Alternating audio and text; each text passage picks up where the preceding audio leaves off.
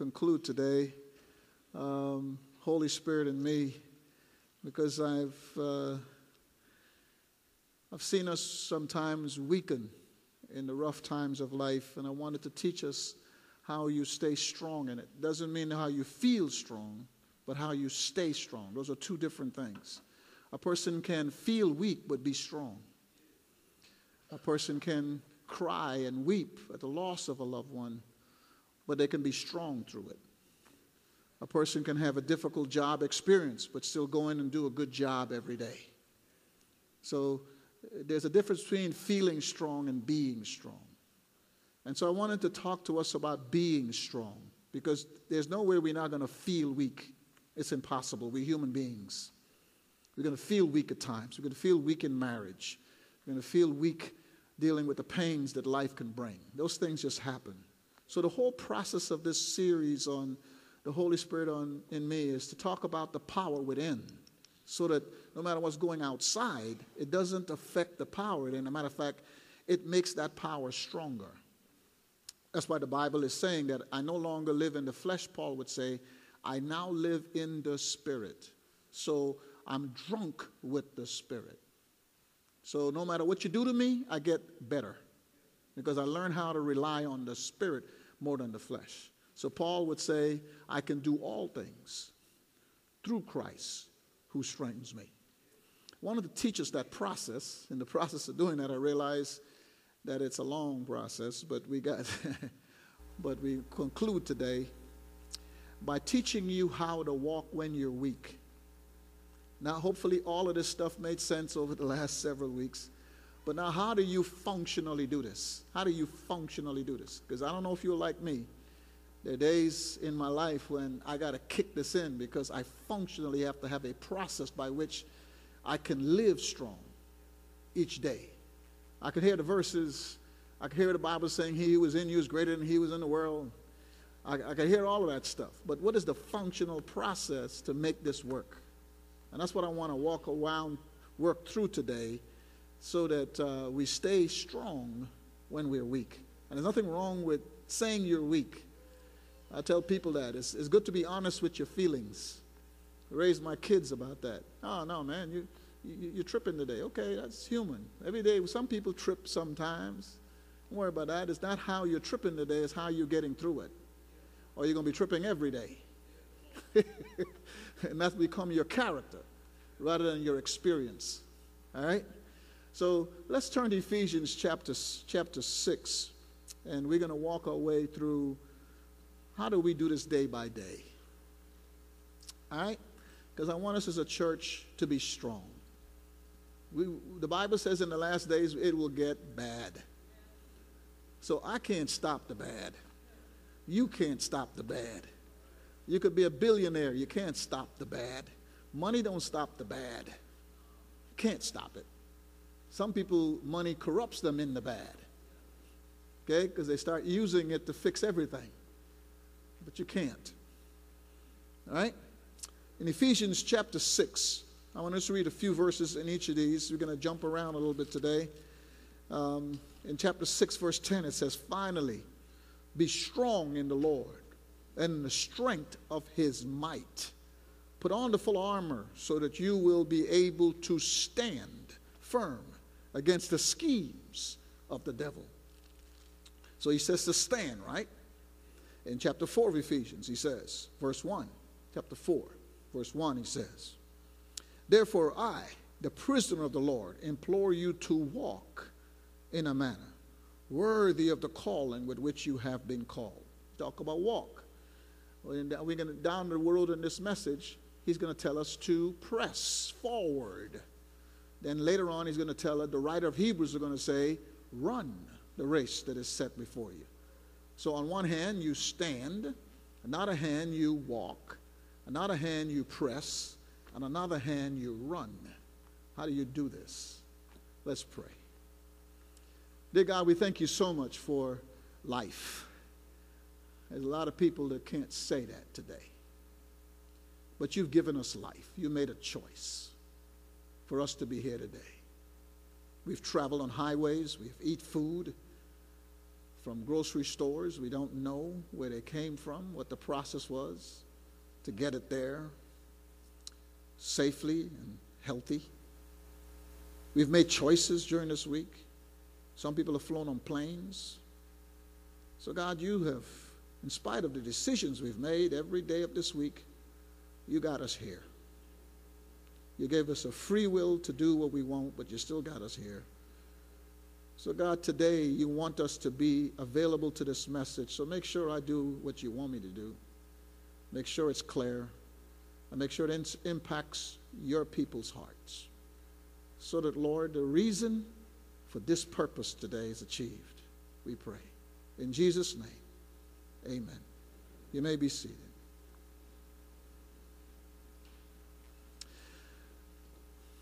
As I studied this week and looked through all the different emails and just think about my own sister's struggle with cancer and all the different things in my family when we have our family meetings, and listening to the list and our family as our family gets older, there's a lot of things happening day by day. I turn on the news and looking at all that is happening in Washington and all the different things that are taking place and all the different arguments and fights, and day by day our country struggles. So when we look at our country, we look around the world and you see there are conflicts all around the world.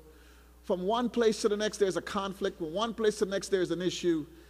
And then when you go past those conflicts day by day, you start to see rain and mudslides, and you see fires, and you see all kinds of issues attached to weather, where the snow is blistering in the north. And you see all these things that the Bible is saying will happen in the last days. He says, this is the process of the last days. He said, this is just the birth pain. So could you imagine the tribulation period? So this is not going away. When we tend to come to God, and what we want God to do is to fix everything, when he's saying he's not. So it's a struggle because we want God to fix it. We want God to solve this, switch this, do this, fix that. So I can live happy every day. And he's saying, no, I'm not. My focus is not to make you happy every day because your circumstances are great every day. My focus is to give you joy. My focus is to give you strength. My focus is on the inside of you, not fixing everything around you. So that everything around you is so wonderful and so sweet, you love me. The people that love me were in lions' dens. The people that love me waited 25 years for one baby. The people that love me are the people who went through storms, dealing with lions and dealing with bears and dealing with Goliaths. These are the people that you today talk about how great they are. It's not people who had wonderful circumstances. Paul was beaten 5 times, 39 lashes, was locked in jail 3 times, locked in 5 times, shipwrecked 3 times. Paul went through one storm after the next, but this is the person that said, be anxious for nothing. So something happened inside of that person in their day-to-day walk with God, obedience to God, a willingness to do what God says no matter what Paul would do, to live a life of celibacy for all those years as a grown man, and to deal with all those issues every second of every day, and can come out saying to us no matter what, rejoice. And again, I say, rejoice. Have these people lost their minds? Are they living in a heaven that they're just writing us what their struggle looks like? What is wrong with these people that caused them day by day to be productive, and no matter what you give them, they got better? No matter what you throw them, they just kept getting better and better and better and better. No matter what you throw them, no matter what you do to them, they just get better. What makes them stronger day by day?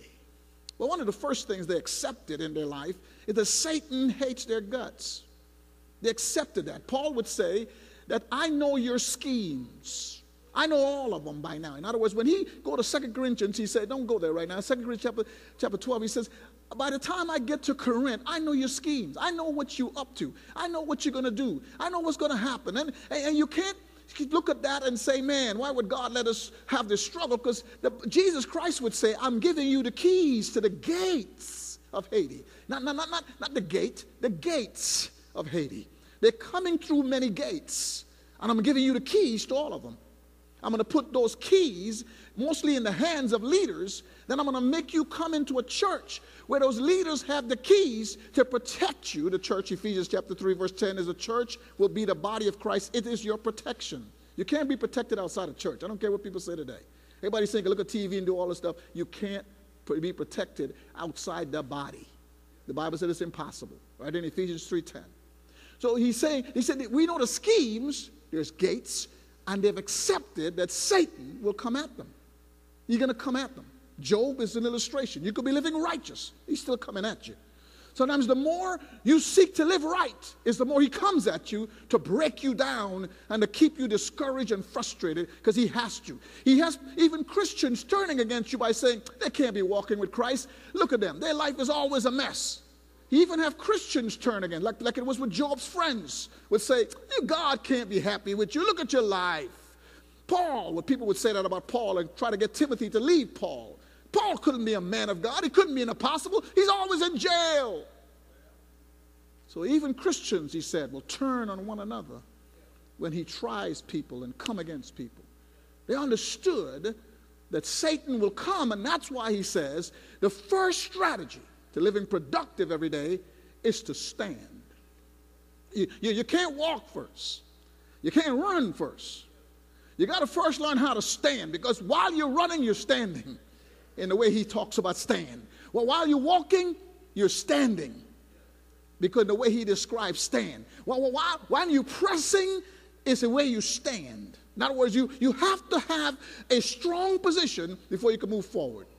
I was watching people build a building, and it's funny. We're helping TL Africa build a school, a university in Rwanda.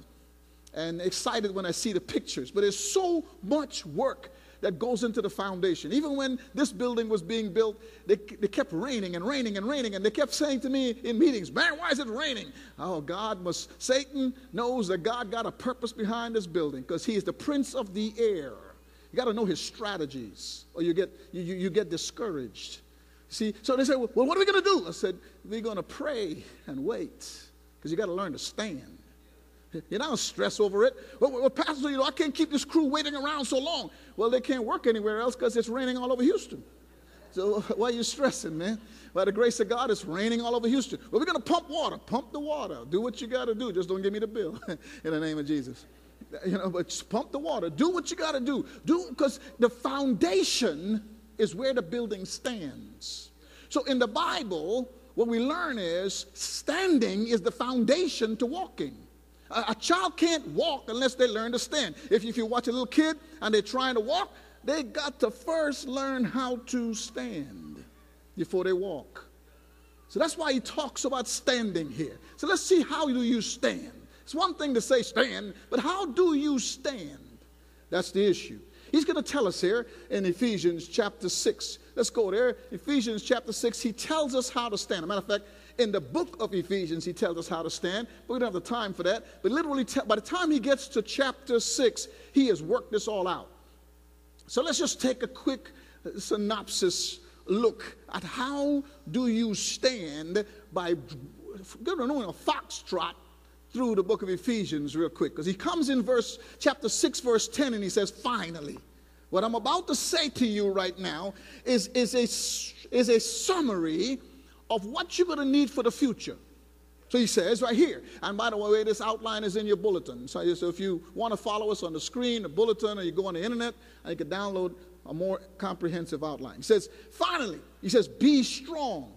Be strong. The word be means there is a way to where you could always be strong and never stop being strong. Remember, Jesus, God would say, I be that I be. What does that mean? I'm always going to be what I'm going to be, because nothing going to change what I'm going to be. So that's what he's saying here. He says, be. In other words, you already are something that you need to be. And if you become what you need to be because you be this, he has a little Ebonics in him. He had a little black up in him. He says, be. Since you be what you're supposed to be, because you are what you're supposed to be, already set up with you who you need to be, then you will be strong. So what is he talking about? Let's just take a backtrack. Look at chapter 1 of Ephesians. Let's just walk. He's actually teaching us this. Before he ever gets to it, he's teaching us how this stuff works. Here's the first thing he says in chapter 1, verse 3. He says, blessed be the God and Father of our Lord Jesus Christ, who has blessed us with every spiritual blessing in heavenly places. In other words, whatever God is going to give to us, it's already there. I'm not trying to get it. I'm trying to work it out. That's why he says, work out your salvation in fear and what? Trembling. In other words, fear means I live with wisdom. Trembling means I live with a constant need of God. So I'm constantly praying and trusting God. So what is he saying? I don't have to pray for God to give me what I need. I need to learn how to work out what I have. I already have all spiritual blessings. Then he's going to tell me where I live. We live on earth in our minds. We live on this street or that street. No, no, no, no. He's saying, no, no, no. In a Christian's mind, you have to understand that you don't live like that. You live in heavenly places. So just follow me. And a number of times, he's going to say, I live in heavenly places. In other words, don't ever think that you're just living on earth. Don't ever think you're just walking the streets. Always think that the fear in which God is operating is heavenly places. Let me break it down this way. Heavenly places mean that the Holy Spirit lives in me because I got all spiritual blessings. Heavenly places literally means that I am in Christ. When Christ died for me, chapter 2 of Ephesians, I am now in him. So anytime, that's why Paul would say, everything I do in his name because I'm in him. It's kind of like a person who's in a family. Every time I used to tell my kids all the time, listen, one day, no matter what you do out there, the cops are coming here because you carry cannings and you're in our family, so you affect everybody in our family.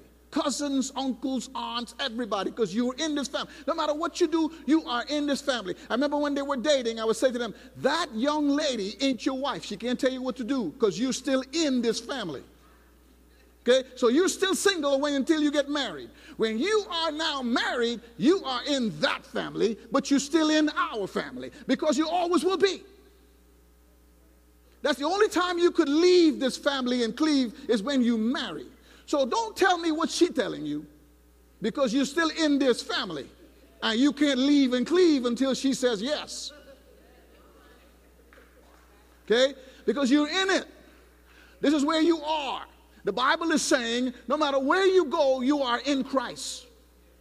If Satan can come to you, he has to go to heaven because you're in Christ. That's why he has to consult Christ. So when I'm living, if I choose not to live in Christ, Satan could come to me anytime. He says it in chapter 4 of Ephesians. If I let anger hang around and I live in the flesh and do what I want to do, Satan will get a foothold. So he doesn't have to go to heaven. He just comes to me because I choose to act like I don't know Jesus and live in me. So when I choose not to act like I live in Jesus, the Bible says Satan can do whatever he wants to do. That's why he's saying the protection that we have when we stand, we have to stay in Christ. So whatever I do in word or in deed, I do it all to your glory because I got to stay in you. In order to, when Satan comes and does his attack on me, I got to keep thinking I can't fight him off by myself, so I got to live in Christ. I can't even see him. Well, sometimes you can see Satan. They're crazy on jobs and stuff. But anyway, that's not what I'm talking about. you kind of could see him when you turn the TV on sometimes. But at the end of the day, you can't see him. So it's spiritual force against spiritual force. So therefore, you need a spiritual force, Christ, against a spiritual force, Satan, in order to be in him. Here's the next thing he says to us. Glad you asked. Look at chapter 4. He says, when you stand, the first thing you got to stand, remember, I don't lack nothing when I stand. I don't lack nothing. Thank you, Jesus. I love that. I'm never thinking I ain't got the equipment to stand. I just got to figure out how to work it out. It's already there. Then I got to make sure I stay in Christ. So even though emotions may go this way, emotions may go that way, my feelings may go this way, this may happen, that may happen, I got to be sure to stay in Christ. In other words, in my head, I say, I got to stay at the house. That's what I say to myself. I got to stay at the house. What do I mean by that? What does I mean by that? Because at the house, my parents had food. At the house. I learned this when I went off to college. And I went off to college. Yeah, I'm going to go to a college away from the house. When I got out there going, whoa, I got to buy food. I got to pay for laundry. What? All this coming in when I want to come in and leave when I want to leave, that got a price to it. So every weekend, guess where I went? Home. I was the first kid to get to go to college. My parents were so excited. When I went home, my mom, she would just take all my clothes and she would wash them, fold them. She was so happy, put them back together for me. She was so proud of her son. So guess where I went? And I'm serious. I drove home one time between quarter of a tank and empty. Everybody on the highway was mad at me. I was going so slow trying to get home. Because guess what? I knew the bank was at home. And I know that once I tell my parents that I ain't got no gas money, they're so proud of their kid. Oh, son, you got to get back to school. Guess what I get? Money for what? Gas. They never gave me their gas card, but they gave me money. I always said, you can give me the gas card. No. But here's some cash to go back to school. So I know if I needed gas at school, I could go home and get a full tank of gas and drive back real slow so I have it for another week or month. That's how I managed my gas bill when I was in college. Just a hint to those who weren't in college, that's how I worked the bank when I was in college. I went home, I called my mom, hey mom, I'm coming home. Oh, wonderful, she'll cook, she would cook. Oh man, she would cook, I would get to eat. I didn't have to wash no dishes because she was so proud of me. That was the best place to go, was home. The Bible is saying, no matter what you're dealing with, no matter where you go, remember, live like you are at home. Because that's where the money is paid. That's where I take care of you. That's where I watch over you. That's where Christ sits at the right hand of the Father fighting for you. I decide what Satan can do to you and not do to you. I can tell him what you can bear and what you can bear. I'm the one that set it up. If you just remember as you live your life to stay at home. Here's the next thing he says. Here's the home that is a physical home that helps you to withstand Satan. In chapter 4, he says this, and I'm reading it because I don't want you to think there's any motive behind this. In chapter 4, he says in verse 12, he says, for the equipping of the saints, the pastor's job is a pastor teacher, not a pastor preacher. My job isn't to entertain you. Thank you, Jesus. Praise the Lord. I ain't no entertainer. I ain't got it.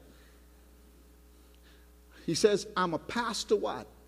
Teacher. Because Jesus is the way, the truth, and the life. Can't get you to experience life if all I do is make you happy. We've got to teach you the course. We've got to teach you how to use the GPS system so that you can go to the second thing. When you go to the second point, you got to learn how to walk. You can't learn how to walk without a GPS. So that's why there's a pastor teacher, not a pastor preacher.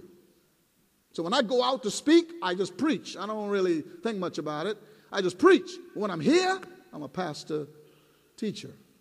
Why? Because this equips you. He says right here in verse 12. It's equipping. Why is what equipping? Oh, yes, putting furniture in the house, men named broken one, nothing what he's talking about. He's also talking about a ship that's trying to make it across the seas. And that ship is trying to make it across the seas. There are storms.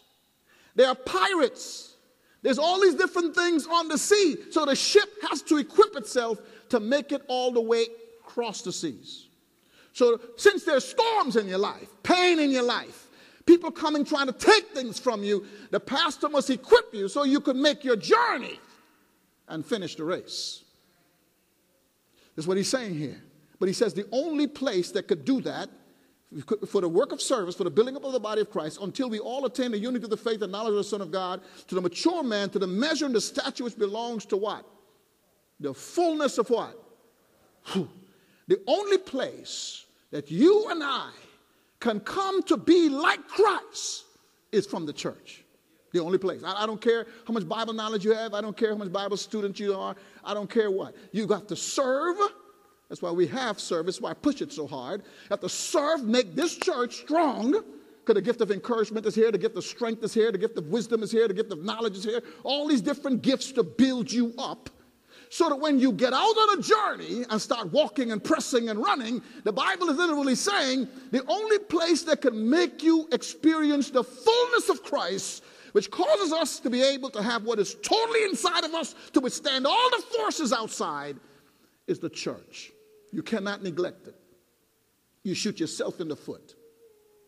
It also protects us from Satan. Look at Ephesians chapter 10. You cannot neglect the house, the physical house. You can't neglect the spiritual house, and you can't neglect the spirit, the physical house. You cannot, living word, listen to me. You cannot make this place inefficient. You shoot yourself in the foot, and you can't stand against Satan.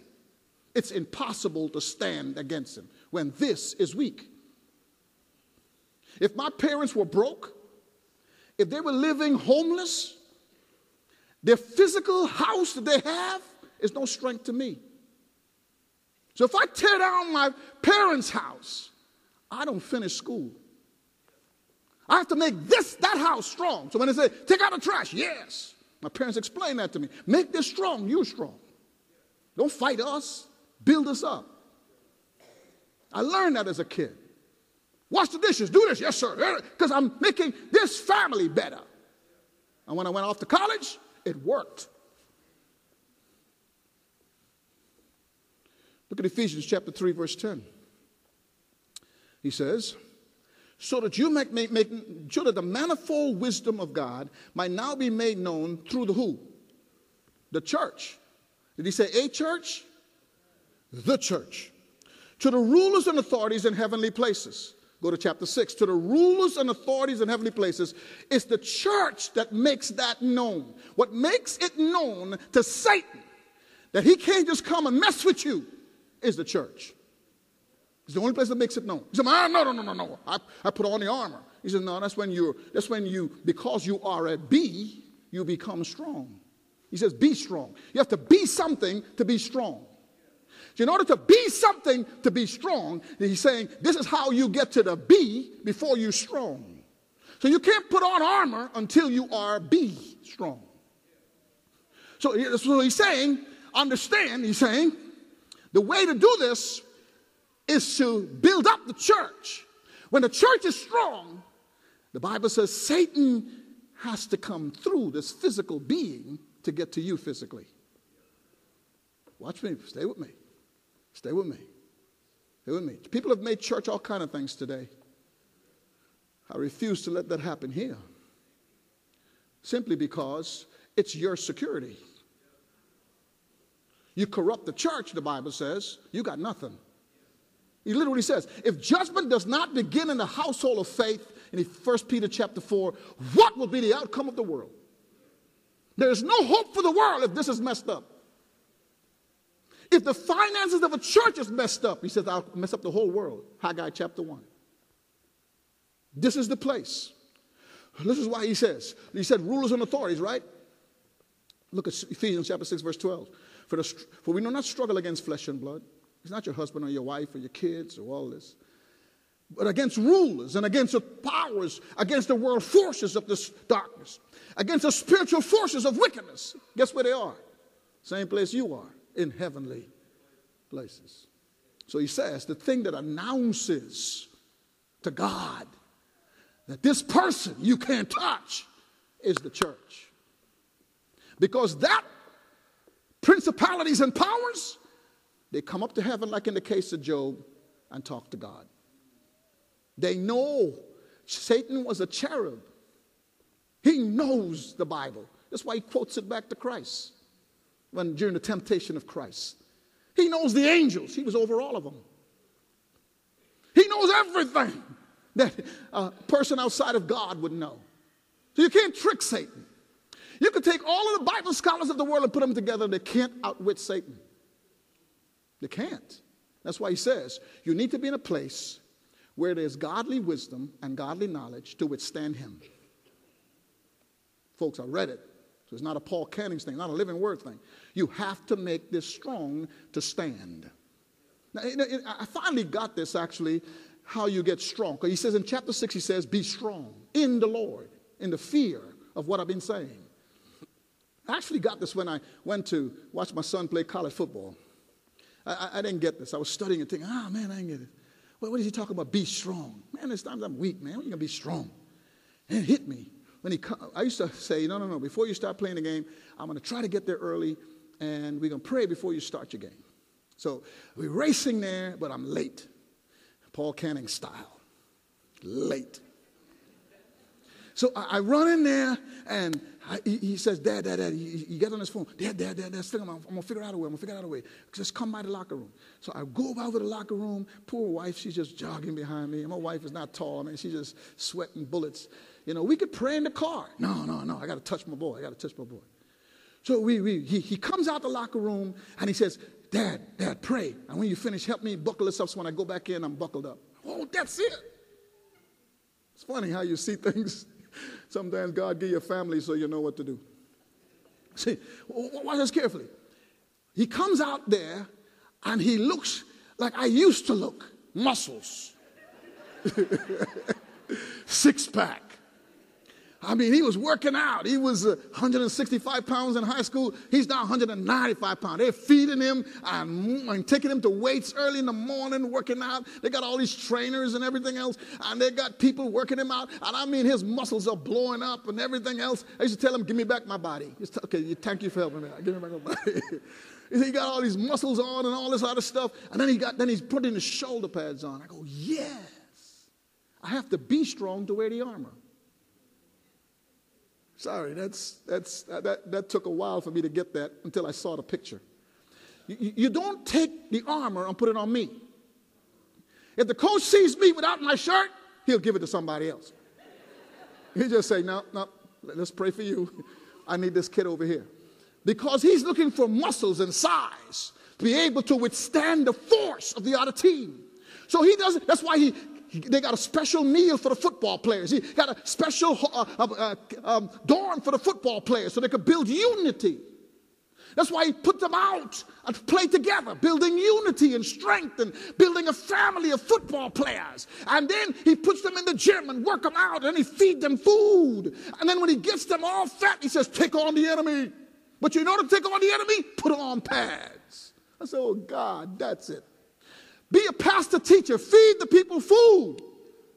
Make them a family strong. When they're now lifting weights in the midst of trials, stand by them with the gift of encouragement. Keep praying for them. Standing by them, making sure that they stay through the trials, because that's how they pump the weights. And then when they pump the weights, now you could tell them, put on the armor.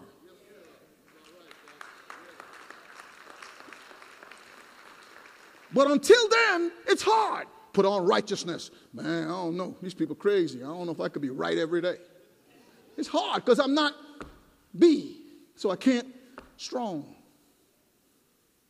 That's why he says that. Belt of truth. Helmet of salvation. Nice words. But you can't wear that unless you can bear that. So that's why he's saying the first thing you have to learn is to be strong. So you could put on this armor. And when you put on this armor, what could Satan do to you? It's funny. Let me share something personal with you. A lot of times when I see Satan get into me, I first say to me, what piece of armor did I take off? It may sound spiritual and all that, but honestly, when I see him getting to me where, I'm frustrated, I'm this and that, I'm going, okay, I took something off. What is it? I know I didn't turn around and run, because if I turn around and run, in Hebrews he says, you run to destruction because there's nothing in the back. So I can't run. So I always tell y'all, I know you get sick of me. Pastor Ken, I don't know if I can stay through this. No, you have to stay. I don't want to stay. I want out. No, you got to stay. Because if you turn around, you are turning around. Hebrews chapter 10, verse 37 tells you, to destruction. There's nothing in the back. Nothing. The only way is to stand and press forward. That's it. God doesn't see how we could lose. So that's why he always says, press. How are you going to lose? You got me inside of you.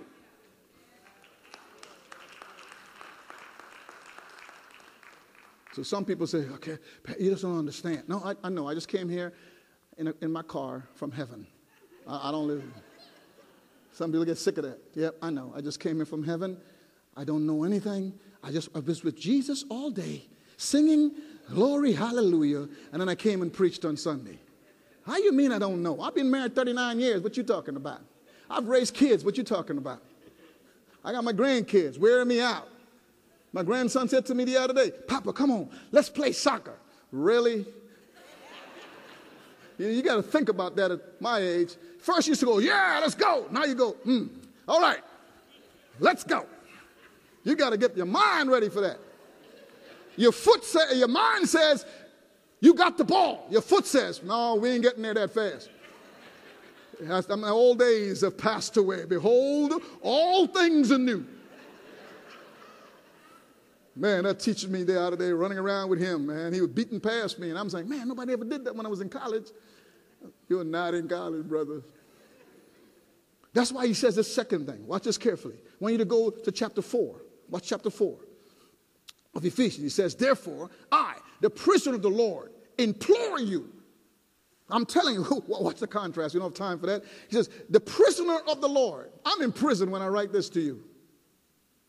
So you can't say, I am having a wonderful time sitting on the beach with a virgin pina colada with a palm leaf in it on a nice lawn chair. Can't say that. I'm in prison. You ever studied their prisons? It ain't pleasant. It's horrible. You eat the leftovers from the soldiers. That's what you eat every day, whenever they choose to feed you, because you're nothing as a prisoner. I, a prisoner of the Lord, implore you to walk in a manner worthy of the calling which you have been called. Walk worthy of the calling. Worthy. Walk worthy of the calling. What is he talking about? I have to decide when I got all this inside of me, I got to go out and play the game.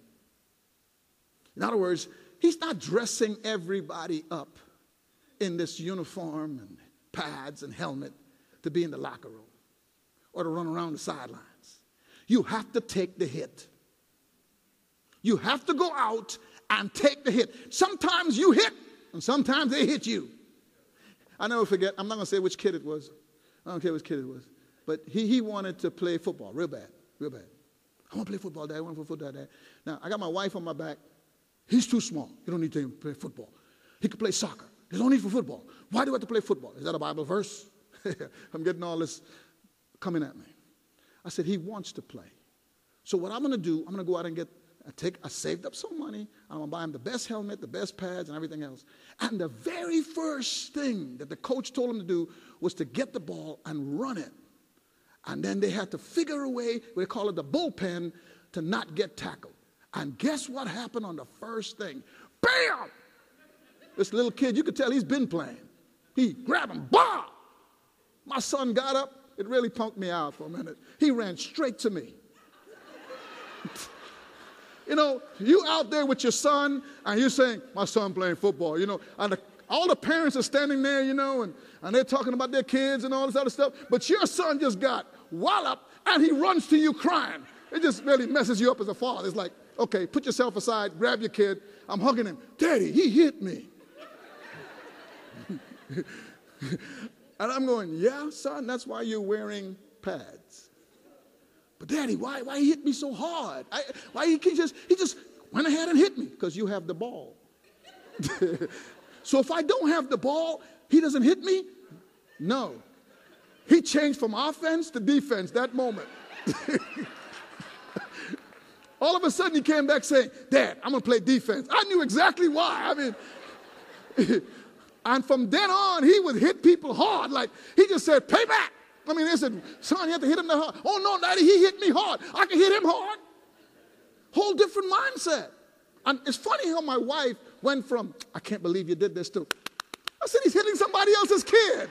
How are you going to be cheering? He's hitting somebody else's kid and you happy. That is somebody else's kid, you know. It was funny. We had these interesting things in the stand. That's why we're cracking up laughing the whole time. Because he learned, I'm carrying the ball. I get hit. The minute I say I'm in Christ, the Bible says in Ephesians chapter 1, a seal is placed on me. The Holy Spirit. Satan don't look at me and see an empty place where there's no spirit inside of me. When he looks at me, he's a spiritual being. He sees spirit. He sees the Holy Spirit in me, a seal. So guess what I'm carrying? The ball. That's why he's saying, put on the armor. But when you put on the armor, you got to get on the field.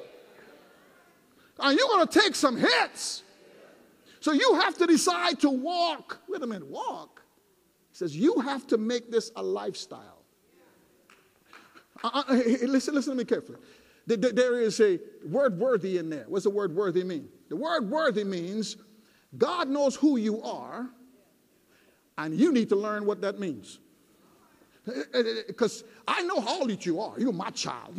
I live inside of you. You live in heavenly places. Your name is written in the Lamb's Book of Life. When you walk around, you are walking around in the name of Jesus. All this stuff, he says, I know who you are. I'm standing on the sidelines, and I'm thinking, oh, man, yeah, yes, my boy, yes, man. You know, I got all these beautiful stuff on him, man. He got gloves on, all this stuff. He's looking tight. That's my son. But now it's time to be a football player. But he didn't want to get hit. But in my mind, I'm going, no, he can handle it. If I didn't think he could handle it, I wouldn't switch him from soccer to football. He could handle it. I watched him around the house. You have to stop him from doing things that are crazy. He jumps off the bed going, I'm Superman. No, hold up. You're not Superman. You're going to die. He's jumping off the top bunk saying he's Superman. So I had to start watching the cartoons he was looking at. Because he looked at those cartoons, he is a Ninja Turtle. I'm going, whoa, these cartoons are making my son into somebody that's going to kill himself. So I know that this young man did not have any problems with fear. He'll jump in the water. I can swim. No, you got to learn first. This is the young man I patted up. I know he's not afraid of nothing. Even in high school when he's playing, junior varsity football, they made him a fullback. I went to the coach. I said, did you see his size any day? He goes, your son will run through that hole and block a 200-pound linebacker and don't even fear it. He's the only person. Anybody else is he's just pow. You'll hit him. I saw that in him. No fear. So I put on the pads because I saw something in him. So when he went out there, now he's playing football and he's doing well in football. Why? He lived worthy, but he had to practice. He had to get out there and take the hits. He had to get out there and keep playing and keep playing and keep playing. And when he cries, I may hug him and stuff, but guess what I did? Send him back out. I had to put myself down and say, man, bump you. You're the parent. You're not even getting hit today. Send him back out there. And he come back, but Dad, man, you know, my hands are bruised. I kiss it, bandage it, send him back out there. His mother will be fussing at me. Oh, you can't look, he come back bruised. Okay, he gonna be okay, it heals. He gonna be all right. Send him back out there. When he's playing in high school, oh wow, he is this, he is that. Because you put him in the game and you made him a football player, he played. Christ is saying to us the same thing. I don't mind you running to me to cry.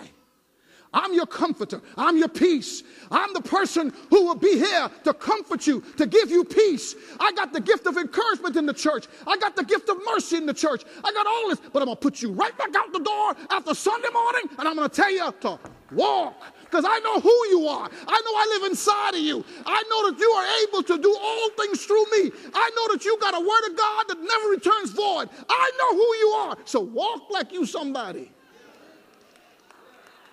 That's what he means by walk worthy. Walk up to the ability of who you are. No, walk up to what you think you are. Walk up to where he says you are, and that's when you walk worthy. He says that's how you could stay in the game and keep practicing. Because every time my son came to me, son, you could do it. Daddy, it hurts. It's okay. You could do it, son. Don't worry about it. You could do it. Go out there and do his thing. Go on defense now. You get to hit somebody back. Really? Go, bam. See, there you go, son. You could do it. So he keeps putting us out there because he says what? It has to become walking in the Bible means it has to become my lifestyle.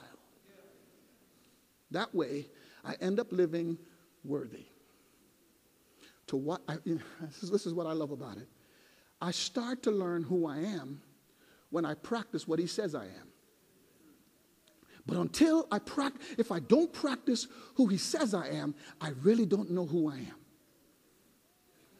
I really don't. I actually got this growing up.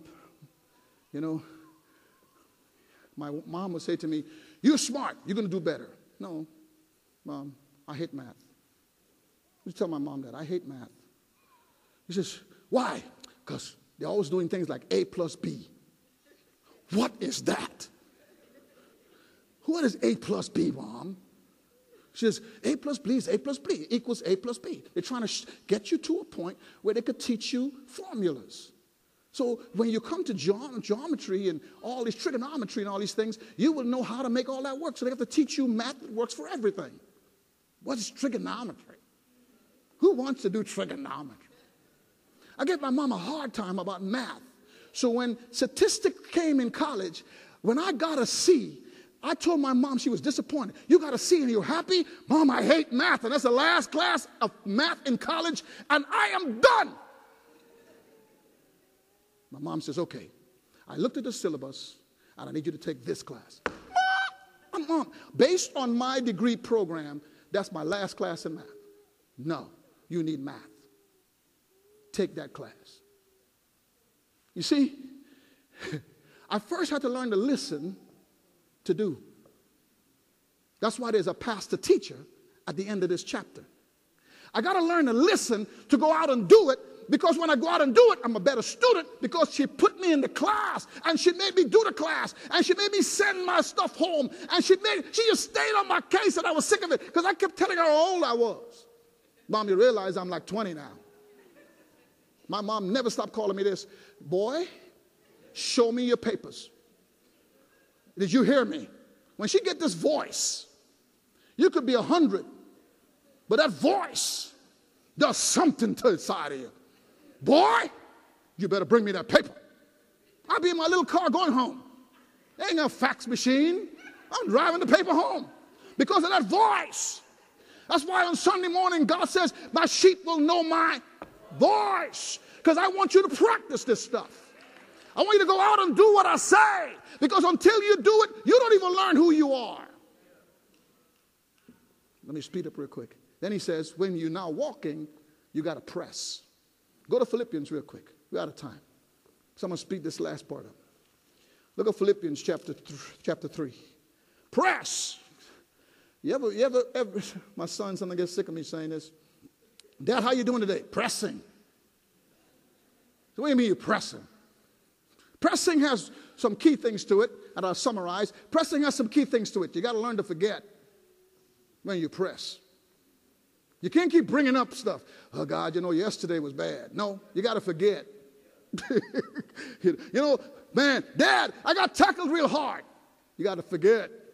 It's one of the things my son taught me about in playing college football. When they made him play cornerback, he said, man, that guy beat you. He says, oh, yeah, but I got him next play. Had to learn to forget. Or you don't go back and line up.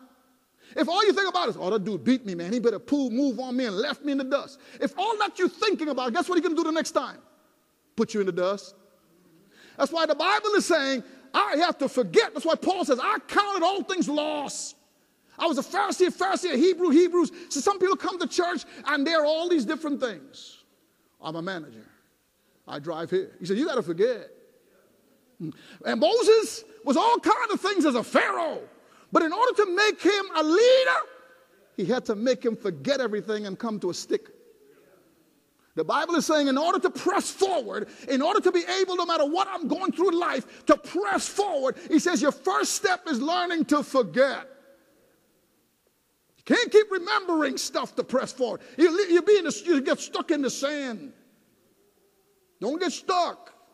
I've always said this to you guys, you ladies and gentlemen. I've always said this. If you're constantly in the present, you'll never make it to the future. And if you constantly talking about the past, you will never even get to the present. You got to learn to forget the past to be in the present. And you got to learn to make best use of the present to make it into the future. But if all you keep talking about is the past, you don't even come to the present. You can't even enjoy what God is doing for you now. Yesterday. Thank God you're here today. Here's the next couple of things here. Just look at how you press. Look at verse 14. He said, this is how you press. I press towards the prize. What is he saying? Just say this to somebody this week. He said, don't forget the prize.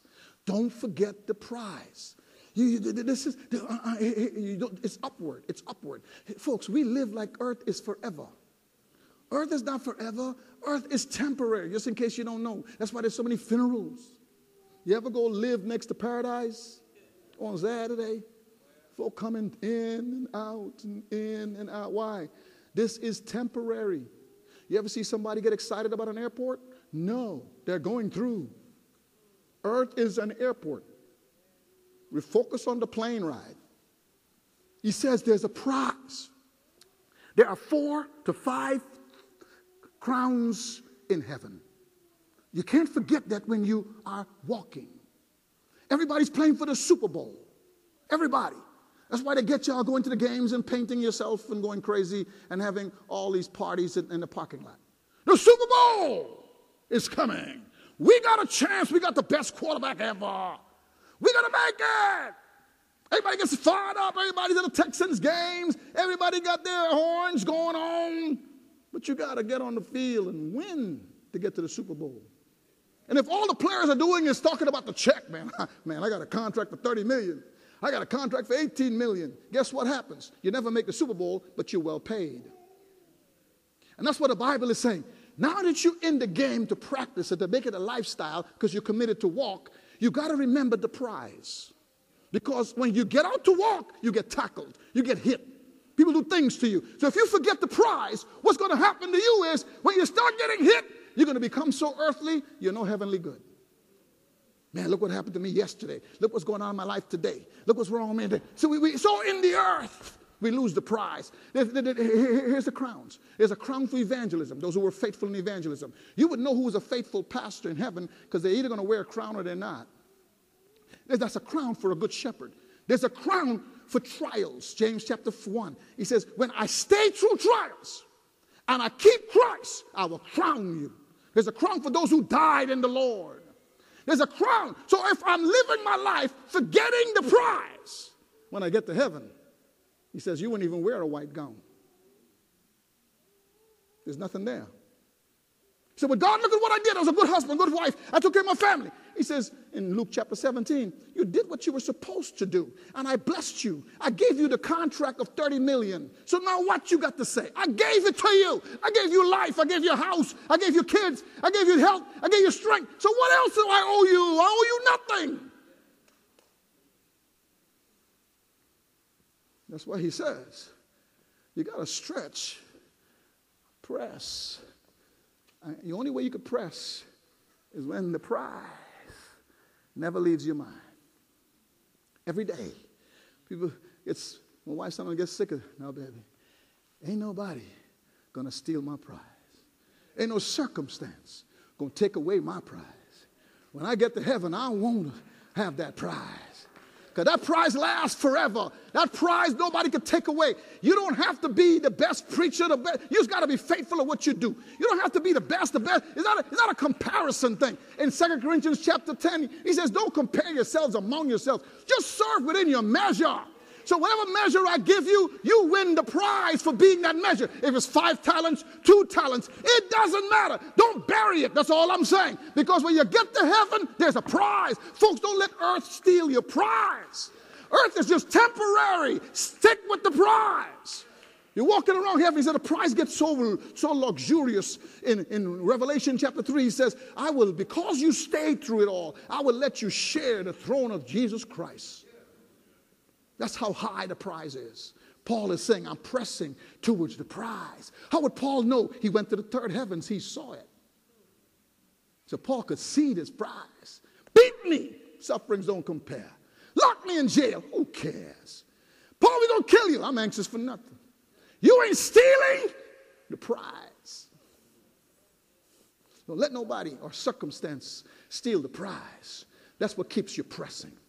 Nobody going to steal my prize. I want my pride. I want to walk around heaven. My white gown on. Crown on, saying, what's up? What's going on, dog? But you know, this is something I no longer have to work for. Something I don't have to fight for. It's done. And I'm at rest. I don't know why people are afraid of death. When my time comes, I want to rejoice all the way into heaven. I want my pride. Because everybody coming there or hell. So what's the point? I love a friend of mine in Chicago. Called him. I said, man, he said, yeah, stomach cancer, terminal. Done. This is day to day, man. This is day to day. He says, you know what? I said, all right, man, I'd like to come and see. No, Candace, don't come way up here. Come for my funeral. But don't come up here now. I'm going to die. He said, but I got to teach my kids how to die. That's my next several months. I got about 5 or 6 months. I'm going to bring my kids over here, and I'm going to teach them how to die with dignity, commitment to Christ, walk with God. I so honored that guy at this funeral because he kept saying, it's okay, I'm going to heaven. I ain't got to work no more. I ain't got to get up and do nothing anymore. It's okay. He said, he told me up front, there's a time to live and a time to die. He told me up front that that's the deal. My clock is going off, but I'm going to be faithful to the end because nobody's going to steal my prize, cannons. Nobody's going to steal my prize. Here's the last thing, and I'm done. I've got to speed this up, unfortunately. Here's the last one. Look at Hebrews.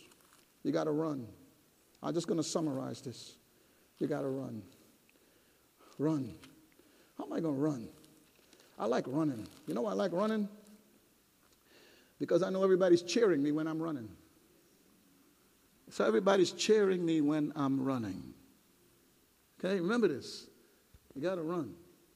How many of us are running? Some of us are just sitting. Like, God, I'm trying. You always know folks that are sitting. I'm trying to make it. They can't even get up. It's like I went and worked out too hard at the gym and I was sore. And my grandson said, "Come on, Papa, get up." I looked at him and I said, "Man, I'm actually standing right now. You just can't see it." "Come on, Papa, stand up." "I'm standing up. Just believe me. I'm standing up. I'm coming. I'm coming." My older son knew what was going on. He grabbed my hand and pulled me up. Why? Some of us complain so much, we can't even stand because we're sitting down, fighting and fussing and complaining. Can't stand this. I'm sick of this. I'm sick of that. I'm sick of that. You get more sick when you sit down. All you got to do is get a sitting job and keep eating hamburgers. I guarantee you, you'll get sick. That's why if you got an Apple Watch, what does it say? Stand. It tells you, stand up. It's time to walk. Because the blood pressure, all this other stuff, works better when you're moving, not when you're sitting. Too many people in this life are just sitting and complaining and fussing and griping and can't stand this and sick of this because you're sitting. Sitting people mumble and fuss. If you look at the people in the wilderness, when they were fussing and mumbling and complaining, what were they doing? Nothing. They were wandering everywhere. When they had to go into the promised land, they were fighting. Running, pressing, walking. That's why he says, I like running. Let me quickly tell you this. I don't do nothing quick, but I'm trying. He says, write these 4 things down and we're done. Hebrews chapter 12. I want you to learn this series, man. I do this. I have to practice this just like you would every day. Hebrews chapter 12, he says, since we have so great a cloud of witnesses. Surround. Know how great that is?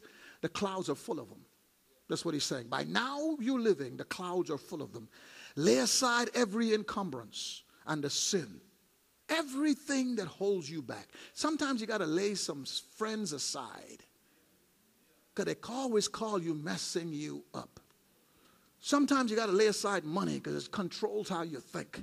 Sometimes you got to lay aside some people that just are thorn in your flesh. I remember my friend who's a psychologist used to say, you got to get rid of sucker plants in order to grow healthy as a plant. I never forget him teaching that one day at a conference. I went in his class and said, oh, he's a great Christian psychologist. Let me just go in his class. I may need more help than I know. So I went and sat in his class, and the only thing I remember out of the whole class was, get rid of sucker plants because they stop you from growing. Sucker plants will suck all the stuff out of you.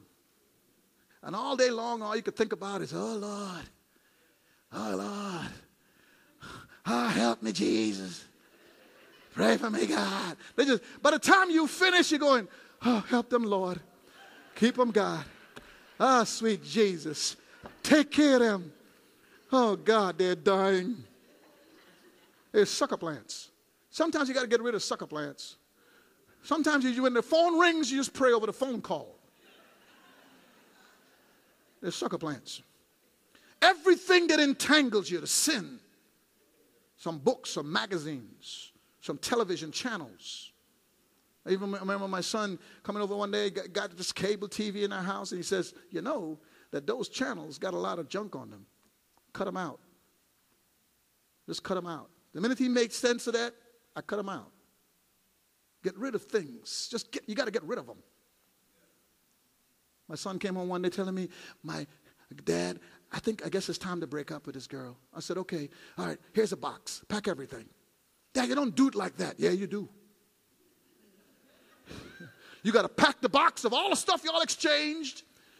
You got to go to her house and say bye and run.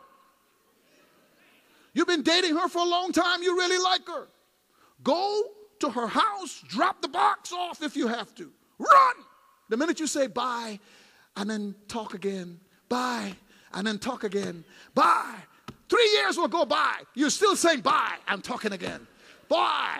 I'm talking again. You got to go. Bye. See you later. Boom. Ah. It may sound cold, but when you're this close to somebody and you feel you're in love with them, but you know they're not good for you, you have to run. David stood up and he ended up messing up a whole nation. Joseph won a nation because he ran. Run. Some of y'all need to learn how to run. I like running because you gotta lay aside. You got to get sin. You got to push sin to the side. You got to get stuff that entangles you in order to run. You know, my mama did this to me. Okay, cut it off. My daddy did this. I was raped as a child. All these entanglements that hold us, messes us up. Ah, this happened to me. That happened to me. This happened to me. The Bible said they're entangling you. So you can't run because they're entangling you. So you have to go to counseling. You have to you work the system of the church. There's a counselor over here. Let me work on that. I need somebody to give me wisdom. I get the gift of wisdom. I'm going to use the church body with all these spiritual gifts so I get detangled, so I can run. Why is running important? Because he says when you run, you become a disciplined Christian. What do I mean by that? A disciplined Christian is who you saw Daniel to be. Daniel learned to stand. I can't eat those foods. I can't eat them. But you don't understand. I can't eat those foods. Daniel, I can't eat those foods. Stand. But Daniel, what you going to do? You know, I'm going to make it my lifestyle to follow the law in what I eat. So I'm going to eat what I'm supposed to eat. But Daniel, they got these people in your job trying to cut you the back, all these kind of things. Daniel said, you don't understand. I'm going to press. Every day I go to work, I don't care what they're doing to me. I'm going to press. Because nobody going to take my prize. I'm pressing. I'm Daniel in a lion's den. He didn't look like he was running, but he was running. What do you mean he's running? He's disciplined. It never said the lion slept. It never said that the lions took a break. It said Daniel was there all night. Could you imagine sitting there all night? And they're right there in your face because they starved them for weeks. They're right there, but can't bite you, can't destroy you, but they're right there. Daniel was running because what? In spite of everything right on him, he was disciplined to stay the course. The Bible says running is a disciplined movement forward, no matter who's running next to you, what the problem is, because what? You're focused on the tape, the prize. And all you're doing now, you can walk because it's a lifestyle. You could stand because nothing could affect you. No matter what's going on, you can stand because you got the armor fully on and you ain't taking it off. And as a result of that, when times get hard, you're committed to press. I'm going to press forward no matter the pain. So now, with my eyes fixed on Jesus and my prize waiting for me, I know what it could slow me down. I know what's behind me. I know what I got to get rid of. I know what the prize looks like, and I can see Jesus now clearly. So now I just running. I don't care what's happening to me. I don't care what's going on with me because I'm fixed on Jesus, the author and finisher of the race. So this all I could do now is just run because my eyes could never come off of Jesus because I stand. I'm walking. I'm pressing. I could never get off of him because now when sin comes, I get rid of it. when things entangle me, I've used the body to detangle my life. So now I'm just running. You see, folks, that's when people lived in the Bible and never got affected by their problems. Just track them. Just track them. Living Word. That's why I wanted to name this series Inside Out. I want to live my life inside out, not outside in. Outside is constantly changing. Too much problems and pressures and difficulties and a messed up world and messed up situations all the time. Money's short, this going on. There's so much mess out here. But in here, the Spirit is my peace, my strength, my guide, my wisdom, my comforter. That's who He is inside of me. So I need to learn to live inside out. So that as I live my life, I'm focusing on how do I experience the Spirit of God working in me? What is He trying to teach me in this? How could I keep running? How could I keep walking? Okay, sometimes I got to slow down because He just showed me something is not a part of my lifestyle. So I got to get this thing to walking again. No problems, God. I'm committed to walk. I got to learn. This is something I got to grow in, so I'm walking. Folks, name a person. Abraham ran. I'll kill him. You told me to. But before, go to Hagar. Yep. Think about it. Pick a person. Pick a person. Just go to anybody you want. Ah, let me pick somebody for you. Joseph. No, I have a vision from God. You can't tell me what to do. I'm going to put you in a dry well. Okay. But I believe what God tell me. So you know what? I'm going to practice it. I'm going to practice it at Potiphar's house. I'm going to practice it in a jail cell. When Joseph is riding around as Pharaoh, what is he doing? Running. Just pick it. Pick a person. I'll end with this person, Jesus. I must be about my Father's business. We don't like you. It's okay. I must be about my Father's business. I will stand. I will walk. He literally modeled that on water, walking on water. He literally modeled it. Jesus Christ, we're going to beat you, spit on you. I'll press towards the mark. And on the cross, I'm running.